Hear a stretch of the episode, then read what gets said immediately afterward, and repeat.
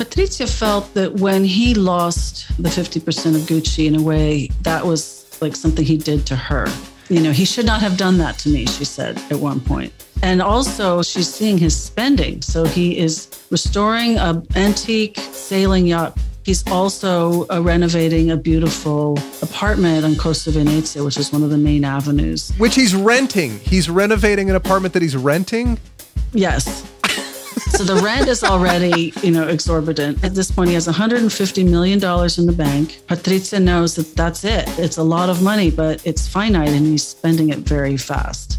So Patrizia, as I said, came from the other side of the tracks. Her mom wanted her to marry not only for money, but for a big name. And one of her memorable quotes is, I would rather be weeping in a Rolls Royce than happy on a bicycle. Hello, ladies and gentlemen, and welcome to another episode of Crazy Money. This is your host, Paul Ollinger. My guest today is Sara Gay Forden. She is the author of House of Gucci, a sensational story of murder, madness, glamour, and greed.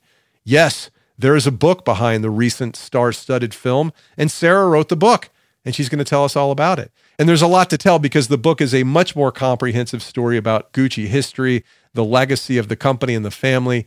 But both the book and the film culminate in the murder of Maurizio Gucci, former CEO of the company and grandson of Guccio Gucci, the founder of this legendary Italian fashion house.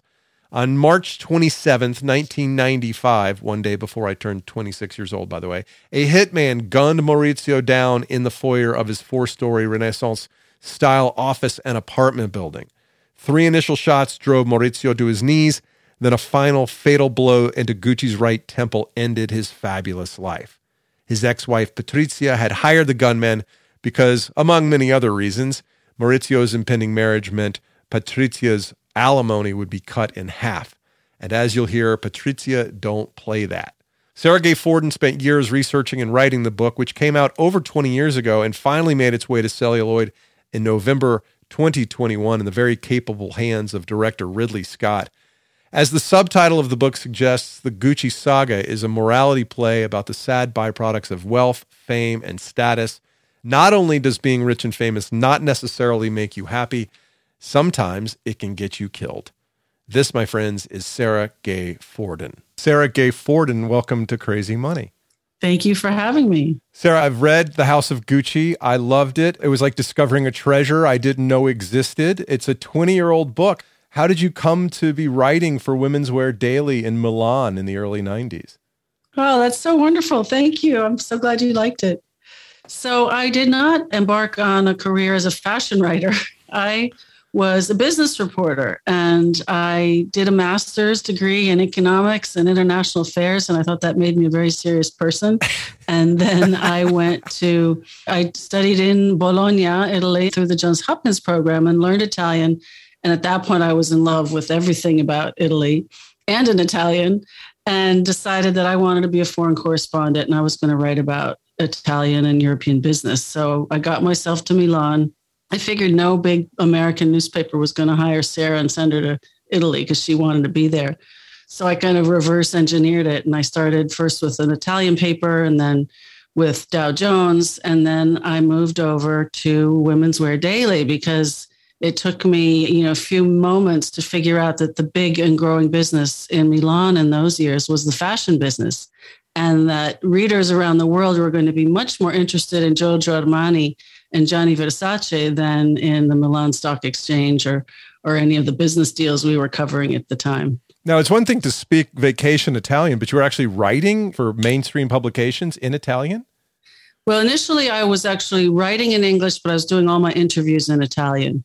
And one of the great things about this Hopkins program is they have a very intensive Italian language program.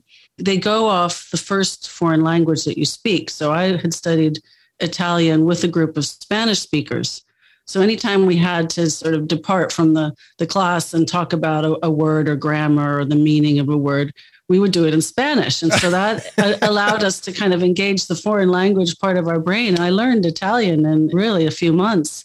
So that summer, between my first and second years of grad school, I was actually in Rome as an intern for the Associated Press. And I was actually covering like G8 economic summits and the Spoleto, you know, music and culture festival and actually interviewing people in Italian. So it was very exciting. You speak Italian with a Barcelona accent?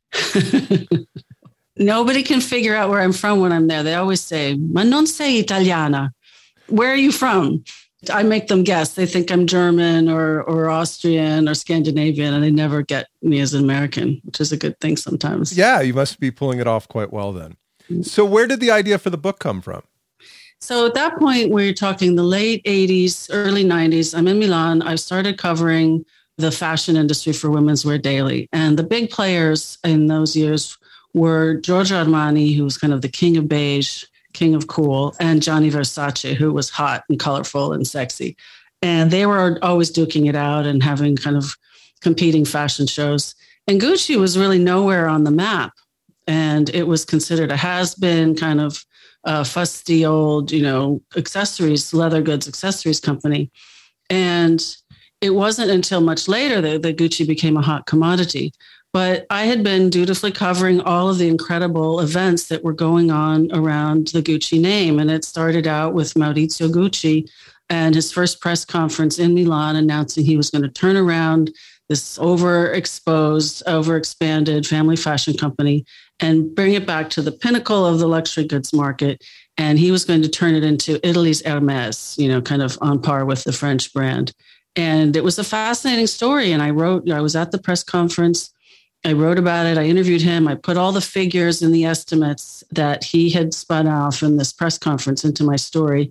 Actually, I was still working for Dow Jones at the time, and it wound up on the front page of the Wall Street Journal. Wow. And then a few months later, I'd moved over to Women's Wear Daily, and everyone loves to talk to you if you work for the sort of the trade Bible. So everyone was coming out of the woodworks and telling me how everything about Maurizio's vision was going badly. And those numbers were completely made up numbers, and people were leaving, and the company had overspent. They were having trouble paying salaries and paying suppliers, and it was a really, really, really bad story. So, of course, I jumped on that. I mean, that was kind of the most exciting fashion business story had been onto at that point.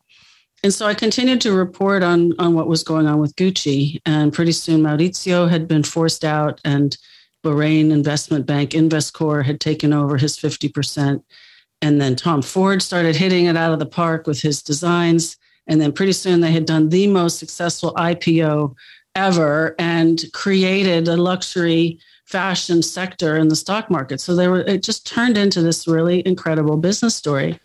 And it wasn't until the late 90s, so maybe 97, like after the IPO, and the success, you know, the newfound success of Gucci without the family, that I started thinking about, well, maybe there's a book. Oh, and meanwhile, in there, Patrizia had been, you know, he'd been murdered, and Patrizia had been arrested for two years after for organizing the murder. So I started to see it. That's a key plot point right there the murder. The murder. In fact, that's how the book starts out, as, as you know. So the funny story is about Arlington, Virginia, where I live. I had come home on vacation to visit family, and I was visiting my dad actually, and they had just opened the new Quincy Library, and he wanted me to see the library. So I walk in, and one of the new things about the library, and I'm dating myself here, was that the old card catalog with its well-worn, you know, paper cards had been pushed over to the side of, of the wall, and in the middle of the research department there was a computer, and I thought, whoa, well, let's go see what this computer can do. And I had always wanted to write a book. I think as a beat journalist, you always have that longing to see if you could dig into something that's deeper than the daily news story. But I didn't know what I was going to write about. One thing I knew was that I'm not a novelist. I deal in facts. And so I needed a fact based story. So I walk up to the computer and I type in Gucci and it spits out the 10 blue links. And of those 10 blue links, eight of them were stories that I had written. Oh, and oh, how thought, cool. Wow. That's when the light bulb went off. I'm like, that's the book. And it's about Gucci. The movie House of Gucci premiered Thanksgiving weekend 2021. The film is said to have cost $75 million, not including marketing budgets, and has earned back twice that in theatrical sales. It debuts on streaming services, or debuted, depending upon when you're hearing this, on January 31st, 2022, which may be yesterday if you're listening on the day that this podcast comes out. You may wonder how did the Gucci's feel about the movie, the family that is? Well, the family issued a strongly worded opposition to the portrayal of the family and the murder. It reads in part Although the film claims to tell the true story of the family, the narrative is anything but accurate. depicting Aldo Gucci, president of the company for 30 years, and other members of the Gucci family as hooligans, ignorant and insensitive to the world around them. It went on, even more censurable. That's a great word, censurable. Your behavior is censurable. Is the baffling reconstruction of events that advocate leniency toward a woman who was definitively convicted as the instigator of Maurizio Gucci's murder. To see her portrayed as a victim, not only in the film but also in statements by the cast, who is trying to survive in a male dominated corporate culture is an injustice and could not be further from the truth. I think you'll find the portrayal, if you do read the book, which you should, very different than how that statement depicts the portrayal in the movie and in statements by some of the members of the cast. And now back to Sara Gay Forden and it's a book that reads like a novel. Big parts of it read like a novel. A lot of it reads like, you know, a family history. So let's go back to that family history. Let's go back to Guccio Gucci. Where does the Gucci brand and the company come from?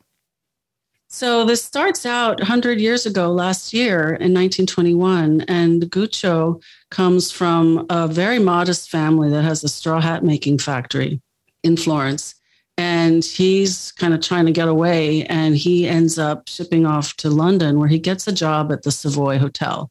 You know they don't know from the documents exactly what job he held but it was a low level job like a busboy or a porter or a dishwasher. But that gives him a vantage point on the european traveling elite and he can see that they're traveling with all their beautiful clothing in this beautiful leather luggage. And that's something that he recognizes from his hometown of florence. And that's something he knows he can do. So he goes back to florence and that's when he decides to open the first gucci store in via della vigna in, uh, in florence. And he has the classic entrepreneur struggle. I mean there's times where he can't pay his bills. He's delaying payment to his suppliers until he gets payment from his customers all those kinds of things. I mean, we think about Gucci as an established brand, but in the beginning, it was just as hard scrabble and bootstrapped as any other startup. Absolutely. I mean, it was not an instant success and, you know, sort of glorying in profits. I mean, he had to keep it very tight. And, you know, speaking of the money angle, he was very thrifty. He would slice the prosciutto extra thin and top off the mineral water bottles with tap water to make them last longer. and he had to borrow money. So it wasn't an instant success. And I think it was that that initial frugality that also kind of put him in contrast within his son Aldo, who was the expander and the marketer and the one who really wanted to make Gucci big and take Gucci. And abroad. does that happen with the next generation? How does it go from Guccio to his sons and just to his sons to become a global brand? Yeah, so just to bring in an Italian expression, of the saying, and, and you know, Gucci is, I think, emblematic in many ways of many other family companies, of course, none with as dramatic a storyline as this one. But the saying is the first generation creates, the second generation expands, and the third generation destroys. and it was almost, it was almost, you know, true in this case, although they managed just to save it. The company ended up being controlled by two of Guccio's sons, Aldo and Rodolfo. And Aldo was really kind of the genius. He used to say, you know, my family is like a train and I am the engine and they are the caboose. You know, he was the driving force. And he instantly saw that after the war, there were many American servicemen in Rome, for example, and they had he had pushed his father to open their first store in Rome outside of Florence they were buying leather goods and trinkets and wallets and little things that they could take back to their families and friends. And so he said, Well, why do we have to wait for the Americans to come to Rome? Why can't we go to the Americans? And that's when he started the push to open the first store in New York. And this was very early days. You know, this was in the 50s. This was before, you know, their Madison Avenue was like the designer brand avenue. What brands were there? What was high fashion in the early 50s in, in the United States? It was States? French. It was all French. It was, you know, it was Dior and it was Yves Saint Laurent. And I mean, they were just kind of getting started then. It was Chanel. I think Chanel was one of the first. The Gucci product line at this time is just bags and it's not even shoes yet, is it? Or they started the shoes a little bit later. Yeah. In like late 50s. No haute couture, no no ready to wear. In fact, right, that was yeah. all the tension with Paolo that comes out. But the only other Italian brand in New York at the time was Pucci, which was known for the very colorful kind of graphic print. So it was Gucci and Pucci. so people who were into fashion were, were aware of that. But otherwise, it was all French. So Aldo is the expander. He's the visionary. What is Rodolfo doing during these years? And Rodolfo is in Milan. He actually didn't even want to be in the family business in the beginning. He wanted to be an actor and he was passionate about acting.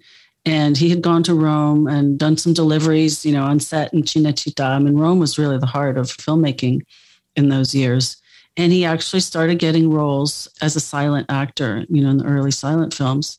But his problem was he didn't make the cut when the silent film switched over to talkies and his star, you know, was on the decline. And so he came back into the family company and he was established in Milan and he really oversaw the Milan store and some of the designs for the they all designed the handbags. So he would go down to Florence and work in the craft shop and artisan shop and he uh, particularly liked to design the clasps, like the more like elaborate clasps of some of the bags those are the saddle motifs or the double G's. As what, what, were the clasps that they had that were signature? I mean, there were different different styles. I mean, yes, the double G became the signature, but there's a great story about that because again, that was one of Aldo's, you know, brainchilds. And before the double G, they had a fabric that was on the sort of early trunks and suitcases that they made.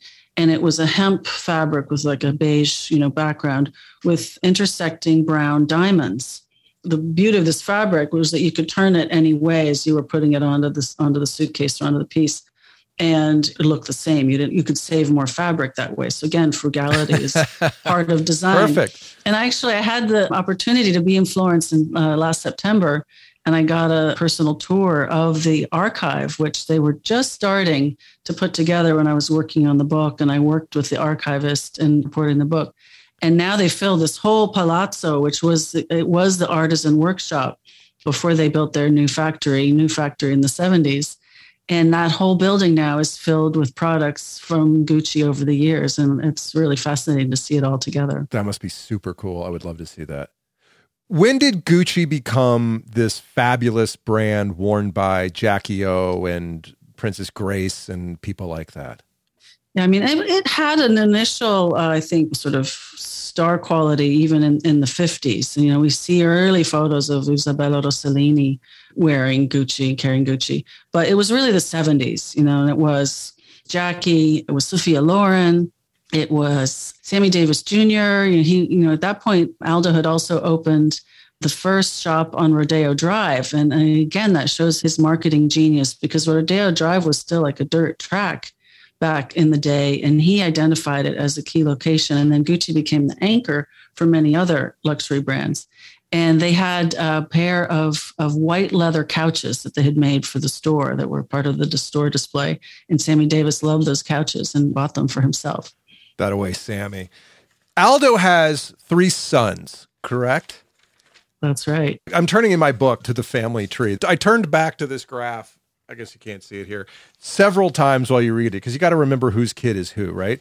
Yeah. Aldo's got three sons Giorgio, Paolo, Roberto. And for our Italian uh, listeners, please, I apologize for my pronunciation. That was pretty good. Oh, thank you. And Rodolfo marries an actress that he worked with and has one son, Maurizio. And that is actually the sort of the genesis of much of the imbalance and conflict that comes later. So Maurizio grows up as an only child Tragically, his mother dies very early. He's only five when she dies. So he grows up in this austere house with this very reserved father, Rodolfo, who loves him but is very kind of aloof and, and distant. So Maurizio pretty much grows up with nannies and his driver, uh, Luigi, who follows him everywhere. And, and you see this kind of menacing appearing figure in the film, you know, the car, the driver, and the black glasses.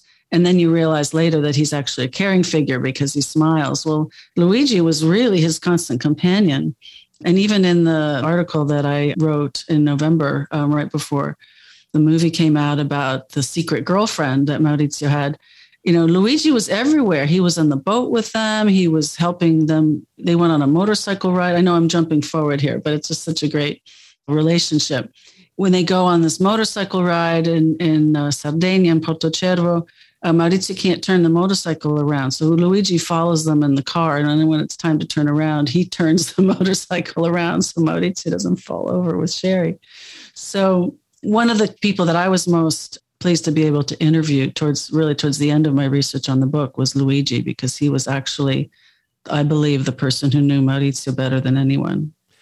So Maurizio grows up in his father's, both in his shadow, but also with his father looming over him, his father would make him stay at dinner, the very formal dinners they would have at their house by themselves until he finished. So he was really kind of a stunted child, socially speaking. And he's got three cousins on the other side. How does the business develop in this next generation? What role does each of them play? So on the other side, he has Paolo, who's kind of the most disruptive cousin, who's the who's the creative uh, guy. He does run around town in corduroy suits. He fancies himself a designer. He has the vision of adding a ready-to-wear line to the Gucci line, which is the correct vision, but uh, there was a lot of disagreement over whether he was the one one to do it, right? And then Giorgio, who um, was the oldest, was in Rome, and he pretty much managed the Rome store and he even actually started his own line on the side. That was also part of the drama, as you know, every Gucci seemed to want to do their own thing. And then Roberto was in Florence and he kind of oversaw the factory and managed the Florence shop. But as Maurizio comes of age, his father and he come to loggerheads over the woman he's dating. Why did Rodolfo not like Patrizia? Patrizia is really viewed in the, the Milanese social circle as kind of a girl from the other side of the tracks. And one of the things I tried to convey in the book, which people might not realize about Italy and about Milan in particular, was that Milan was kind of ruled by this very old world industrial elite.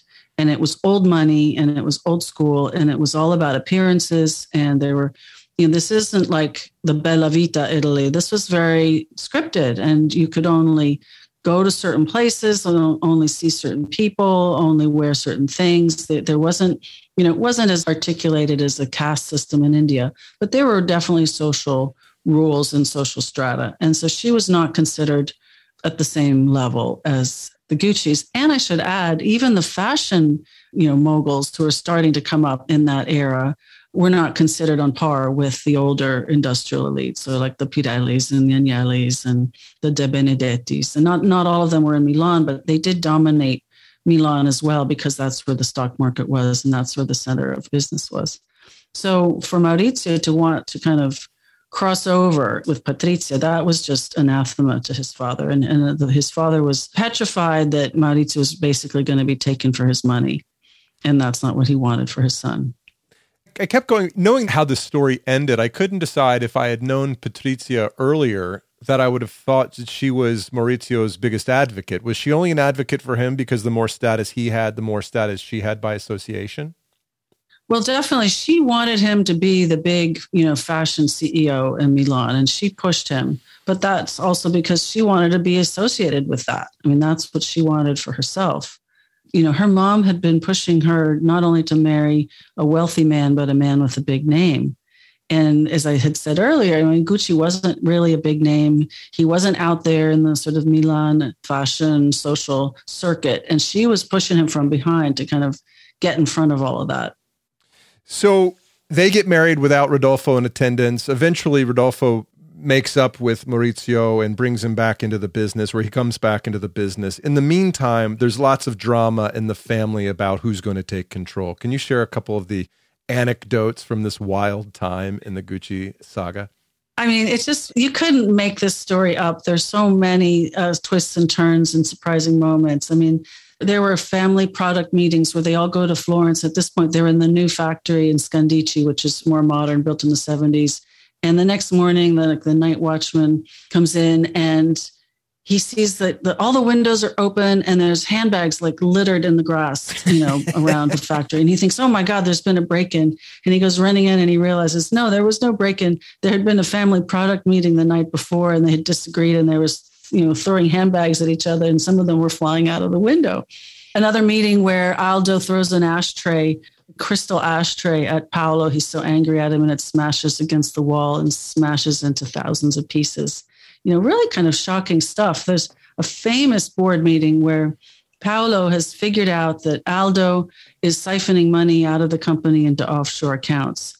And he's trying to get a grasp on what is actually happening. And there's a family board meeting in Via Tornabuoni over the store in Florence. And Paolo shows up with a tape recorder he wants to tape record the minutes and he's asking his father you know very probing questions about where the profits are going. And the father's not having it at all. And he reaches to grab the tape recorder. There's a kerfuffle, and somebody has him in a neck hold.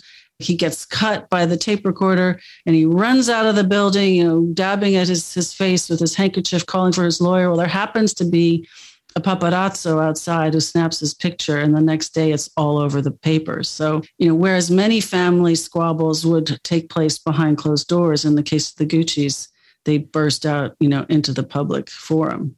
And Paolo was dramatic, but he wasn't wrong. I mean, they weren't exactly handling company finances according to generally accepted accounting principles, right? I mean, he wasn't wrong. And in fact, at that point, De Sole is already in the picture. And De Sole is the character who you see in the movie, but you know, also in the book, he has the longest arc of time in the story. And he was at many of those meetings because he started as Rodolfo's personal lawyer, because Rodolfo wanted someone to take his side when all the shenanigans started happening. And De Sole was the one who warned Aldo, first of all, that he can't play around with the IRS and that he has to pay his taxes, and the Americans aren't going to just close an eye. And I think this brings up also an interesting idea again when you talk about money and people's relationship to money. Aldo felt that he was Gucci and that he had made Gucci as profitable as it was. And so that he felt justified in taking extra money because he felt he had put in more. And he also felt like he didn't, in Italy, at least at the time, I think the financial police have certainly upped their game. But at the time, people didn't trust the state. They thought it would overspend on things they didn't want. And they didn't really think it was fair to pay taxes. And so if you paid all the taxes that you owed, you were considered kind of dumb. And so the real challenge was to figure out how to avoid paying taxes. And so there was this kind of cultural attitude towards taxes. And De Sole is trying to explain to Aldo it's not that way in the US. You can't just do the same thing there. And Aldo's just like, oh, you know, leave me alone, don't talk to me. And then, you know, we see what happens. He ends up as an old elderly man having to go to jail in the US for tax evasion. So, where is Gucci today? Well, 100 years later, the modest family owned leather shop started by Guccio Gucci in Florence in 1921 exists as a very different beast. Today, Gucci operates as a subsidiary of the French luxury group Kering, which also owns Balenciaga, Alexander McQueen, Bottega Veneta, Saint Laurent, and other fashion brands. As of 2019, Gucci operated 487 stores worldwide, had over 17,000 employees, and generated about $10 billion from sales of its handbags, shoes, jewelry, watches, beauty, and ready to wear clothing and accessories. If the lines outside the Gucci store at Phipps Plaza here in Atlanta are any indication, people still cannot get enough of this iconic brand. And if you want to get me a nice gift, I am partial to Gucci's Tiger Men's Ace sneaker. I wear a size 12 US, and they're only $750 or $375 per shoe. Now, meanwhile, he sees that he has three sons and Rodolfo has one son. So he knows that the next generation isn't going to be controlled necessarily by any one of his offspring. And Paolo is kind of the black sheep. He's pushing for, you know, all these different things and he's kind of pushed out of the business as well. How does Maurizio eventually become the CEO of the company? And and how does Rodolfo feel about does Rodolfo have the confidence in his son that he is up to the task?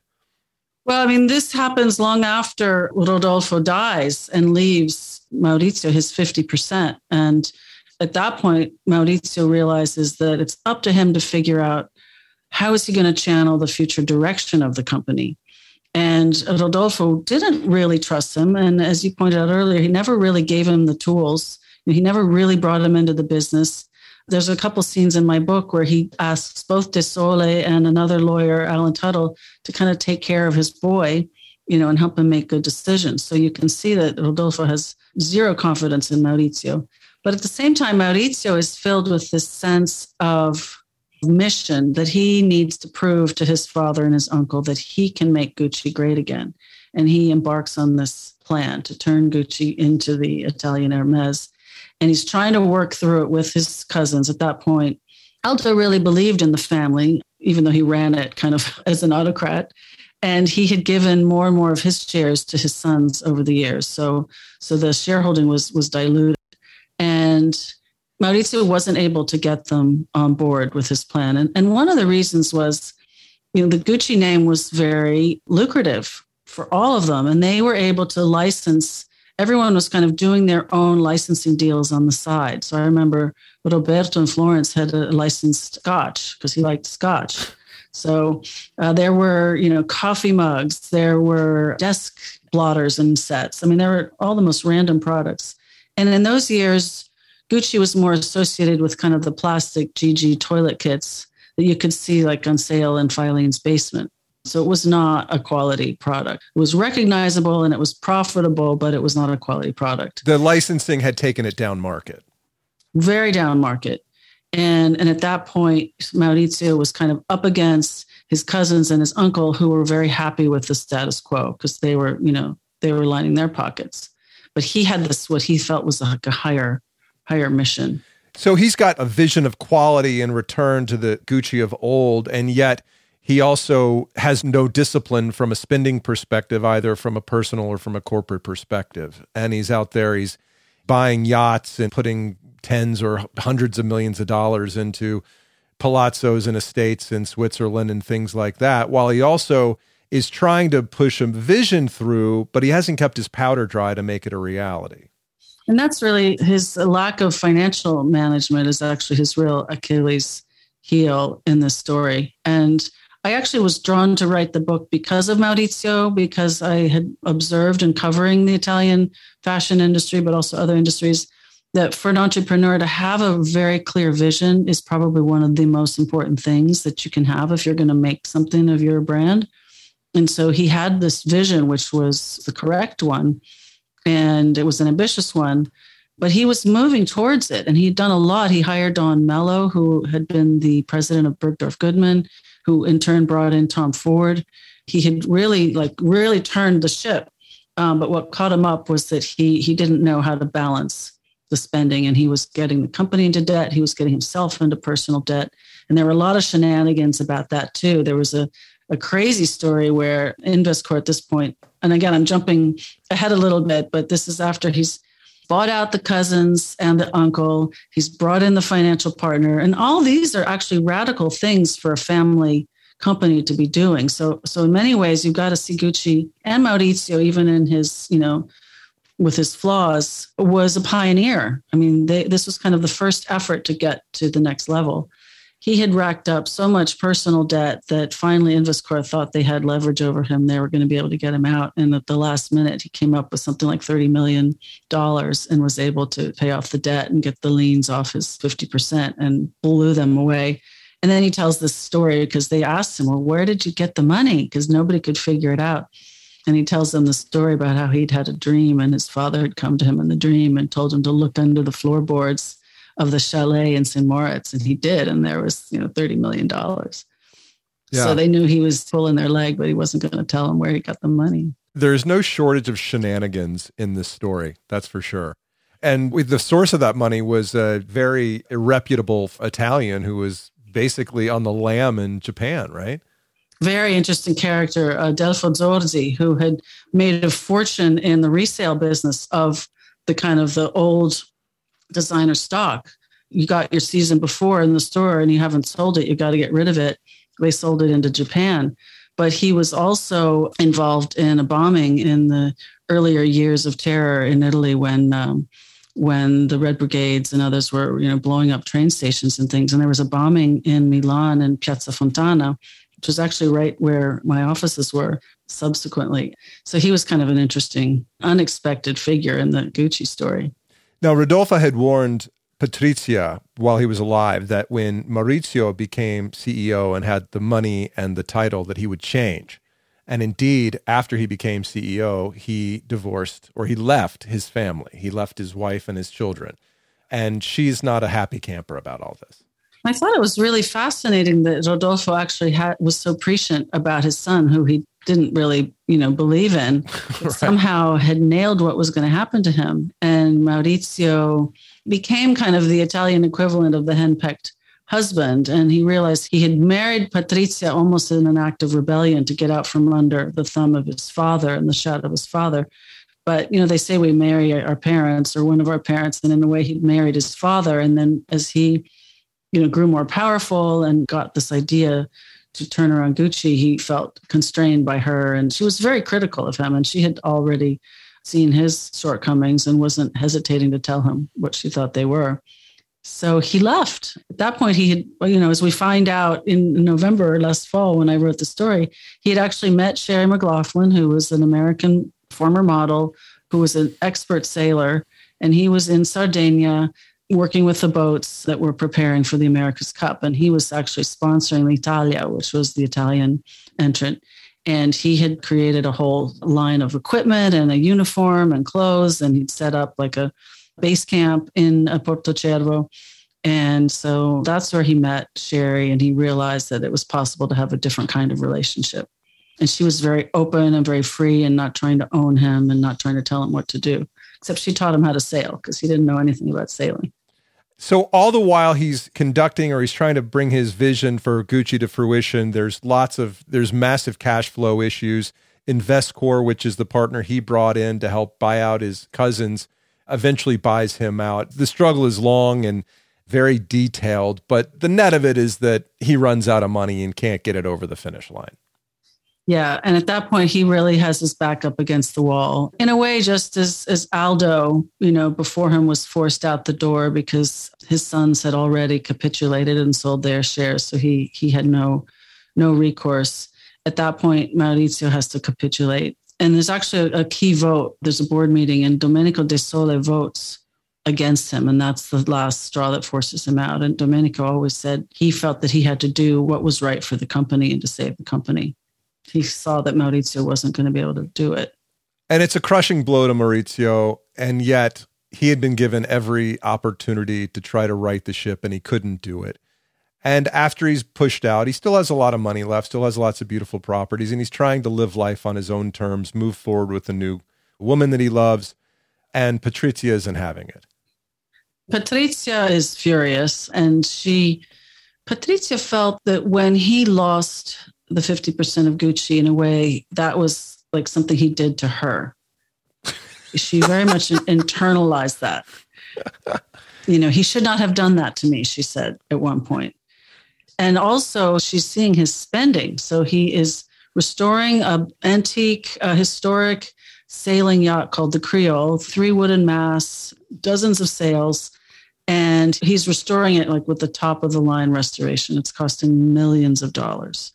Sherry estimated it was probably like $25 million in this boat. And he's also uh, renovating a beautiful apartment on Corso Venezia, which is one of the main avenues in Milan that goes into the, the shopping center area. Which he's renting. He's renovating an apartment that he's renting? Yes. so the rent is already, you know, exorbitant. And then he's doing things like putting in like, you know, parquet floors that have been like hand cut. I mean, really, again, top of the line. And he has at this point, he has $150 million in the bank. And Patrizia knows that that's it. I mean, it's a lot of money, but it's finite and he's spending it very fast. And so she's very concerned. And he's going, you know, around with Paola sort of right under her nose. And it's too much for her to bear. And this is Patrizia. This is a woman whose wonderful quote. What, what did she say about the Rolls Royce? So Patrizia, as I said, came from the other side of the tracks her mom wanted her to marry not only for money, but for a big name. And one of her memorable quotes is I would rather be weeping in a Rolls Royce than happy on a bicycle. Wow. This was around when she was complaining about the divorce agreement being too too shabby. Wow. So they finally get divorced. Maurizio left her in 1985, but they don't actually get divorced until 91. And that's in part because under Italian law at that time, because it's you know a Catholic country ruled by the Vatican, you had to go through a, a seven year separation period before you could get a divorce. They've since shortened that. Good decision, I think. uh, cutting to the chase, and anybody who's seen the trailer for the film knows that Patrizia hires a hitman and has Maurizio killed. The coldness of the way she goes about this is amazing. And the only spoiler I'll do is this she has him killed and then moves into his apartment, sleeps in his bed, and wears his bathrobe. I mean, that is that is a whole other level of cold blooded. Patrizia Martinelli was born in 1948 and raised by a single mother. When Patrizia was 12, her mom married Ferdinando Reggiani, a wealthy businessman who adopted Patrizia. Patrizia met Maurizio Gucci at a party in 1970 when she was 22 years old and they started dating. Rodolfo, Maurizio's father, objected so vehemently to their relationship that Maurizio moved out of his father's home and lived in the Reggiani home under Ferdinando's watchful eye. Maurizio and Patrizia eventually married and moved to New York. Despite his reservations about the union, Rodolfo gave the couple a luxury penthouse in New York, where Patrizia became active in social circles, attending parties and becoming friends with the likes of Jackie Kennedy Onassis. The couple had two daughters while living in New York, then moved back to Milan in 1982. In 1985, Gucci left Patrizia, but they didn't officially get divorced for many years. As part of that eventual divorce settlement, Gucci agreed to pay Patrizia an annual alimony of $1.47 million. Though she was no longer allowed to use the Gucci surname, she continued to do so anyway, stating, I still feel like a Gucci, in fact, the most Gucci of them all. What a perfect Patrizia quote. And after that, well, you know what happened. And her daughters stay by her side this whole time. Her daughters were very loyal to her. And she maintained that she never she never did this. She was going around milan publicly asking people randomly if they would kill her husband her ex-husband. And then she was saying this at dinner parties. And it was so disturbing to her lawyer at one point that he wrote her like a cease and desist letter and told her she had to stop saying that. But then when it actually happened she admitted she said yes i went around and said that but i never actually intended for anyone to do it. And she accused her friend Pina Auriemma, who was who was nicknamed the Black Witch, of taking it, you know, the initiative and doing it and then blackmailing her for the money. So they were very sort of hotly contested, you know, the real sort of story about how this murder came to pass. And they finally bust her based on an informant and the trial goes down and they convict her and the black widow and the trigger man and she goes to jail. How long was she in jail? So she was sentenced to initially 29 years in jail, which made the chief detective on the case absolutely explode with anger because he always felt that she should have had a life sentence on par with the killer. Mm. Um, but the judge said the reason he gave her a lesser sentence was because she had he had ordered a psychological evaluation of Patrizia, and they found that she had a narcissistic personality disorder, which basically meant that as long as life was going well, she was fine. But when things started going against her, she harbored, you know, deep rancor and felt mortally wounded and then became kind of obsessive about the things that had happened. Isn't so, that all of us though? Isn't that that's that sounds familiar to me. I'm great when things Better are good. right. So you spent a lot. Of, I mean, this is a 500 page book, which reads much more quickly than it sounds, and you spent years in the heads of these people. What is it? What does it make you think about the nature of wealth and successful people, but not just successful people, but people with a high degree of status and public profile?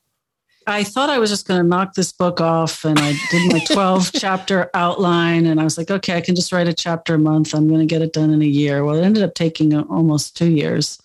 It was actually 18 months of researching and writing. And then the last six months were, were editing. But what I realized, and I don't know if this is my only book so far, so I don't know if this is true for every book, but I had to completely get lost in the characters, as you said, and and really kind of internalize them and try to, and also because each one was kind of you know, diametrically opposed to the others. And so I couldn't just accept one person's version of the truth. I had to figure out that the truth was going to be somewhere in the middle. And, and everybody had, on the one hand, you know, sort of the right to their own perceptions about things. But, you know, as one interviewer pointed out to me, they were all very good at identifying the flaws in the others, but maybe not in themselves so yeah, I lo- I kind of got lost, and that's why I dedicated the book to my daughter Julia because she was three when I started writing it, and I wanted her to know why her mom was so distracted when she was running around as a toddler. But I think you know the moral of the story is obviously money doesn't bring happiness, and maybe be careful of what you wish for, and you know really how the allure of Gucci actually even though they built this incredible brand that has had all these re- rebirths and is, is still going strong today, you know, under completely different crew and different scenario, it actually brought out the worst in the family in many ways because everybody wanted like the piece for themselves Whereas the non family members were able to collaborate. So you see this incredible collaboration, which is still going strong today between Tom Ford and Domenico De Sole, and they're now working on Tom Ford's brand. But they were indivisible and they ruled that company also, you know, very strongly, but they were they were completely aligned and they found that they worked out, you know, who was going to do what and what their roles were, but they were unshakable. Not that they didn't butt heads along the way. Tom was the designer and De Sole was the CEO, correct? And I mean, they each had their lanes and they respected the other's talent and drive and autonomy in those positions. Exactly. And the butting heads was part of their working out, you know, what was Tom's role going to be and what was Domenico's role going to be. And they basically worked out. Tom said, I'm going to, you know, I'll take care of the product and the image, and you take care of the money, you know, the budgets and the factories and the production. And that's how they worked it out. And there is still always going to be tension, you know, with those roles because obviously the manager is going to try to rein in costs and the designer may want to, you know, blow them out. But they had a, a level of loyalty that I think was really unparalleled in the industry and became a model for many, many companies and is still in a way a model for for the relationship today between the designer Alessandro Michele and the CEO Marco Bizzarri. They have a real kind of it's almost a symbiotic kind of a relationship. You know, as I'm reading the book, I'm thinking about the difference in popular culture, political mores, relative zeitgeists at the time from the 50s to the 70s to today. You know, in a world where there's so much focus on economic inequality, animal rights, respect for the individual human being, where does high end fashion sit in our culture today? very good question. I mean, in a way, it's a way of telling stories and also uh, perceiving what people dream about. They have to come up with ways to sell people things they don't need, you know, bag, bags and shoes and, yeah. and clothes. And so, what's fascinating to me is how these brands figure out a way to make people dream. And so, whether you have the money and you just can easily afford these products, or whether there's so many stories through history of like women you know skipping lunch to save that money to be able to buy like the jackie handbag okay so you know and even in the beginning of, of the movie you hear the gaga voiceover you know you think one day maybe one day you'll have enough money to buy mm. one of these pieces maybe you won't so it's something about the allure of how the other people live and also if I have this product, will that make me, will that transform me somehow into this fabulous person and give me this fabulous life? I was thinking about it during the holidays when I was reading the book. I saw a clip from the movie The Family Man with Nicolas Cage and Téa Leoni, where he is an investment banker and then hits his head or something, or goes goes back into the alternative universe where he is a tire salesman in suburban New Jersey. And one day they go to the mall and he puts on a Zegna suit and he's looking at himself in the mirror and he says something to the effect of this suit makes me a better person and i was like i remember that i remember the first time i was in saks or bergdorf as a young professional in new york and i put on a Zegna suit that i could actually afford and i was like holy shit i am buying this suit because it it represents who i am for my aspirational self and so when i saw that movie i was like that's the greatest line ever been written it's exactly that. That's it. I think you encapsulate it. It takes you to a different level and it, it makes you, it gives you a different sense of possibility about yourself, I think. So, you know, in a way, we can set it off against all the like really serious social issues that we're dealing with. But it's also, I think, about how people kind of galvanize themselves and move forward. And actually, I'm glad that you mentioned Zegna because I covered that family and that business. And that was one family that I've got to say, if I if I could hold up an example of a family where you know everybody really worked together and, and sure they had cousins and they had conflicts but the ability at all levels from the founder to the second generation to the third generation was pretty amazing how they were successful in contrast to the gucci story and they make beautiful clothes and they make well. beautiful clothes why did it take 20 years for the book to become a movie well, first of all, I mean, I'm not a Hollywood creature, but people tell me these things take time and it's really a, about getting the right cocktail of talent. But in particular, right after the book came out, uh, Martin Scorsese came out and said that he was going to do a Gucci movie, but that he didn't want my book. He had optioned an older book by a British journalist, which I actually re reported for my book because it was all based on interviews with Paolo. So it was, again, very, you know, one sided. But that killed the market for anybody else to be interested in doing a Gucci movie because no one was going to go against Scorsese. And then he didn't do the movie. And a few years later, Giannina, Ridley Scott's wife, started talking about how Ridley Scott was going to do a Gucci movie and they had ties with the family and they had hired a number of screenplay writers. And so the, the second important piece, and Ridley Scott says this in the initial rollout of the movie, they did a panel and he said, you know, for a director, the absolutely essential thing to have a great movie is to have a great screenplay. And the screenplay is the roadmap for the movie. And it wasn't until I think it was 2018 that they attached a new screenplay writer, Roberto Bentivegna, who's young Italian, very talented writer. And they actually asked me to, to work with him as he worked on the screenplay. So I consulted on the screenplay. And he really got it. And I didn't work with any, the other screenplay writers or see, there were two previous screenplays. I didn't, I wasn't involved at all at that point. And he had grown up in Milan, like my daughter. He had gone to a British Italian high school. He knew the scene of sort of Milan in those days, and his mother worked for Armani, so he knew the fashion industry. He really got what the story was about. Was it hard to not get your hopes up too high while you're working on the screenplay? Oh because oh you never God. know what's going to happen with a screenplay, right? I tried to just enjoy the process, and I really enjoyed the conversations with him. And he was really deep, taking a deep dive into the characters and their motivations, and that was very heartening to me because I had spent so much of my blood, sweat, and tears, you know, trying to figure these people out. It was kind of cool that somebody else was trying to do it too. Well, as I've said many times, I love the book and I learned so much that I hadn't even ever thought about, didn't even know about. And I'm so pleased that the film brought your hard work back up to the surface and to the awareness of people like me. Before we go, I want to kind of close with a quote from Rodolfo Gucci, who said that fits with very much the theme of this show. Every human creature has three essentials that must work in harmony a brain, a heart, and a wallet. If these three elements do not work together, problems will come. Mm-hmm. So, my friends, please make sure to think about your brain, your heart, and your wallet always being in harmony. Sara Gay Forden, thank you so much for joining. Again, the book is The House of Gucci. The movie will be streaming on your favorite streaming apps as of January 31st. And before you watch it, you got to read the book. Sara, thank you so much for joining. It's been a pleasure to talk to you. Thank you so much for having me and your great questions. Well, it's a fascinating story and a great book. Uh, I tore through this 500 page book, as you heard me say. And there is plenty of, as this subtitle alludes to, murder, madness, glamour, and greed. But there's also a lot of really hardcore business history and family interpersonal dynamics and insights into, well, how would you pass down a company like this to subsequent generations? We're fascinated by this topic. Apparently, we are because, you know, one of the most popular TV shows on right now is Succession, which is all about siblings fighting for control over dad's company. And there's tons of that in House of Gucci as well.